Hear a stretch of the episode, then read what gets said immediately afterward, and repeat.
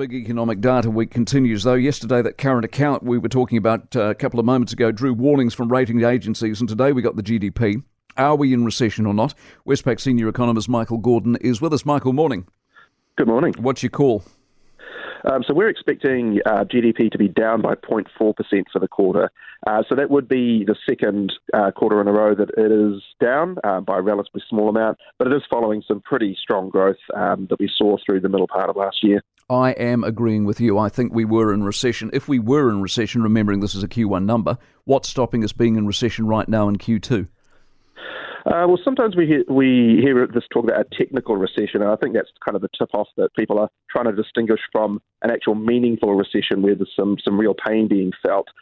Um, I, I mean, I've found over the years, you probably your single best gauge of where the economy is right now is the unemployment rate. Um, that, that, that's at 3.4 percent now. Um, it's up from its uh, its low of 3.2. So um, it's still pretty strong, but things have turned, and we are expecting that to, to rise as um, the effects of higher interest rates continue to bite. See, the only reason I would disagree with you on that is it's a lag, and it's an artificial lag brought about by the closed borders. We were desperate, and so the people who are still employed, yes, the number's low, but it's low off an exceedingly artificially low base. Yeah, there's uh, certainly an um, issue with labour shortages.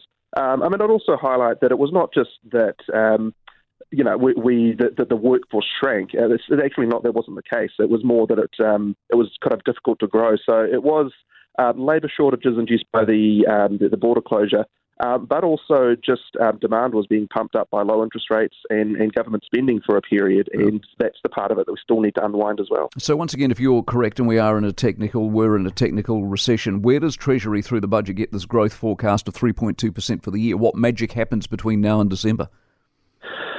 Um, well, I guess part of it is um, the, the it's, it's, not it's not necessarily the case that we're going to continue to see GDP fall from here. There's varying forecasts around that. Some of it's and, and their forecast is driven by population growth, so that's and that's really the migration side coming back again. Um, but it is it is a fair point. We have been seeing recently that the um, the tax take has been coming in below forecasts, yeah. and that is you know that is a barometer of what's going on in the economy, and that will that will meet some challenges around the spending plans. Related matters: the current account yes, yesterday. Were you worried? Um, I think the current account is one of these things that uh, people don't care about until they do. Uh, mm.